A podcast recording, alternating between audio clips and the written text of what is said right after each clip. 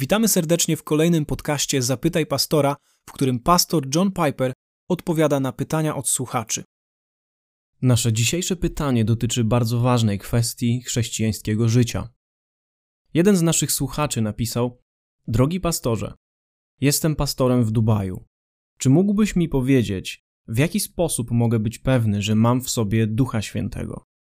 Zostałem zbawiony w wieku 8 lat, a teraz mam 33. Nadal nie doświadczyłem mocy Ducha Świętego w moim życiu, a przynajmniej nie w ewidentny sposób. Byłbym naprawdę wdzięczny, gdybyś mógł mi wyjaśnić, jak zostać napełnionym Duchem Świętym. Jak to wygląda? Zacznijmy od pewnego wyjaśnienia. Nasz słuchacz zadał dwa bardzo różne pytania i nie jestem pewien, czy on zdaje sobie z tego sprawę. Więc moim pierwszym zadaniem jest upewnić się, że on rozumie w biblijny sposób, że to są dwa bardzo różne pytania.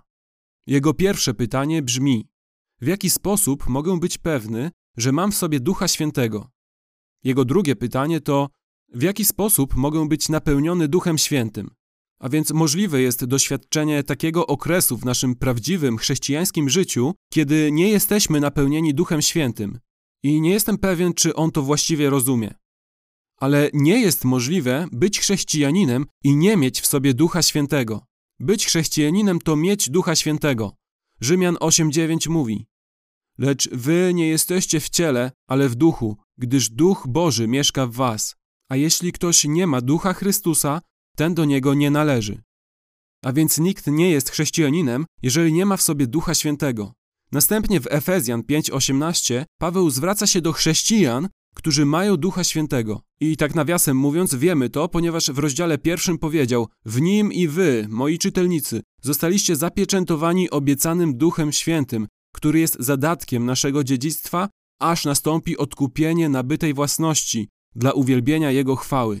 Następnie w Efezjan 5, 18, 20 mówi to: A nie upijajcie się winem, w którym jest rozwiązłość, ale wy, chrześcijanie, którzy macie ducha, bądźcie napełnieni duchem, rozmawiając z sobą przez psalmy, hymny i pieśni duchowe, śpiewając i grając Panu w swoim sercu, dziękując zawsze za wszystko Bogu i Ojcu w imię naszego Pana Jezusa Chrystusa.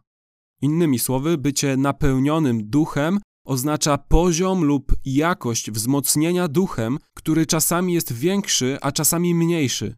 Na przykład w dziejach apostolskich 4:31 jest napisane, że chrześcijanie zebrali się, aby się pomodlić, a gdy oni się modlili, zatrzęsło się miejsce, w którym byli zebrani, i wszyscy zostali napełnieni Duchem Świętym i z odwagą głosili Słowo Boże.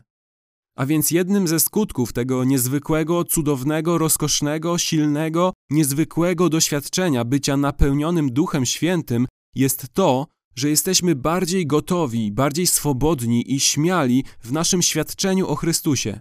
Albo zgodnie z Efezjan 5, jesteśmy bardziej gotowi, bardziej swobodni, bardziej chętni, aby być przepełnieni psalmami, hymnami, duchowymi pieśniami i oddawaniem dziękczynienia Bogu.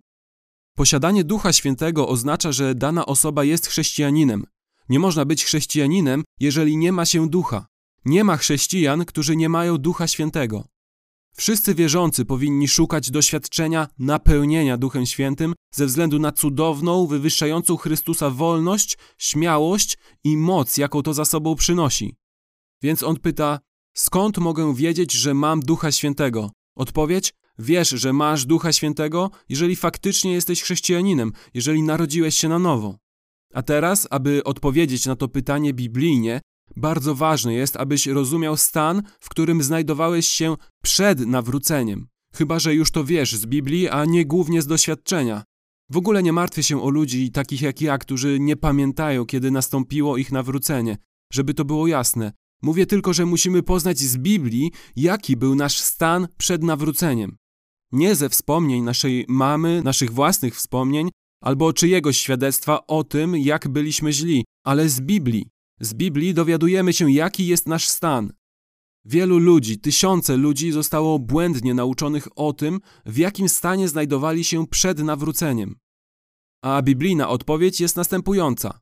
Byliśmy duchowo martwi, Efezjan 2, 1 i 4. Nie byliśmy w stanie przyjąć rzeczy, które są z Ducha Świętego, 1 Koryntian 2,14.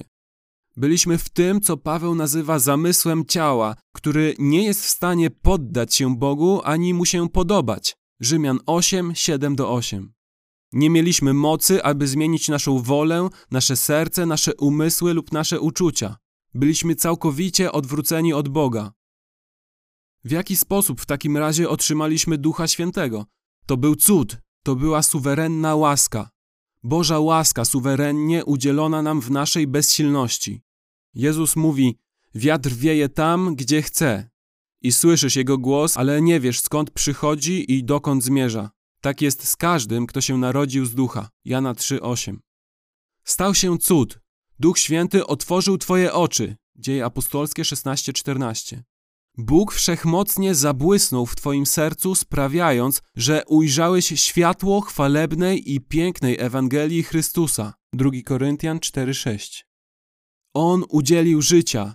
On dał Ci życie, żebyś już nie był martwy, żebyś nie był ślepy, żebyś już nie był wrogi Bogu, żebyś był w stanie podobać się Bogu, żebyś nie był buntownikiem, żebyś już nie postrzegał krzyża jako głupstwa.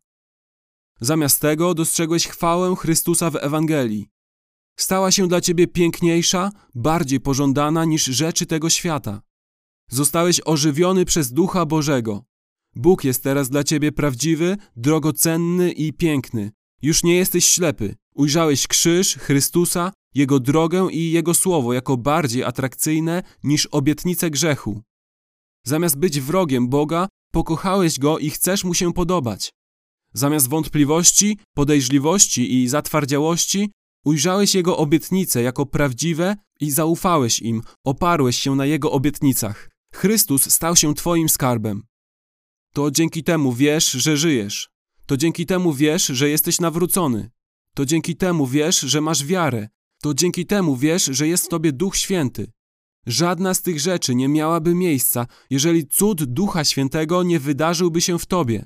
Ale nie wiedziałbyś tego, gdybyś nie dowiedział się z Biblii o tym, jak bardzo martwym byłeś i jak całkowicie niemożliwa jest ta piękna przemiana bez suwerennego działania Ducha Świętego. Łukasza 18:27.